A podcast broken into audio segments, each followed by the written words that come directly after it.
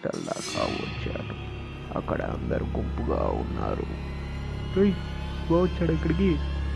అక్కడ శివ ఒంటి నిండా గాయాలతో కూర్చొని ఉన్నాడు.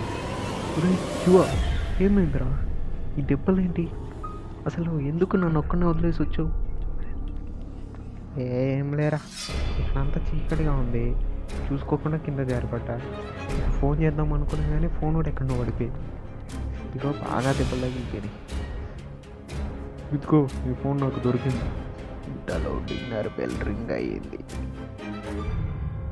సరే రా అందరం తినేసి పండుకుందాం. ఇంకా అందరూ వెళ్తున్నారు. నేను శివాని ఆపి నిజం చెప్పురా, ఏం జరిగింది?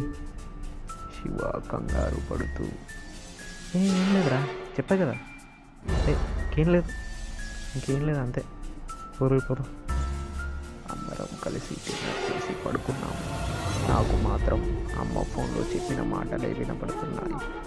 టైం 11:45 అయింది.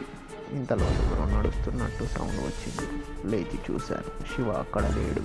మెల్లగా కిందకి వెళ్ళి చూశాను, అక్కడ శివ రిసెప్షన్లో ఏదో వెతుకుతున్నాడు. ఏంట్రా ఏం వెతుకుతున్నావు? మన రిసెప్షనిస్ట్ అనుష దయ్యం రా.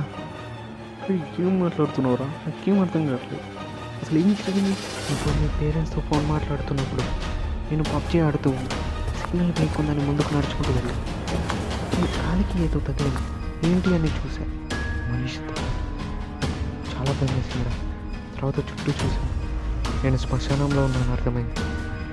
వెంటనే పరిగెత్తుకుంటూ వెళ్ళి ఏదో తగిలి కింద పడిపోయింది. ఫోన్ కూడా పడిపోయింది. నా ఎదురుగా మనుష్య సమాధి ఉంది, తన ఫోటో కూడా ఉందిరా. వెంటనే ఫోన్ తీసుకుని పరిగెత్తుకుంటూ వెళ్ళి అలాగే దెబ్బలతో మెల్లగా నడుచుకుంటూ వస్తాను. ఫోన్ చేద్దామనుకున్నాను, ఫోన్ కింద స్క్రీన్ మొత్తం పగిలిపోయింది. సరే అని నడుచుకుంటూ వెళ్తున్నాను. దాంట్లో ఎవరో ఫాలో అవుతున్నట్టు అనిపించింది. నువ్వే అనుకున్నాను.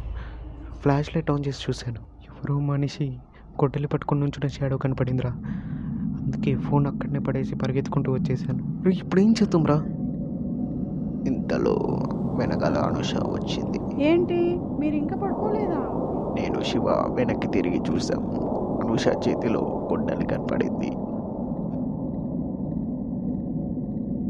Stay tuned to Hotstar, the range of horror.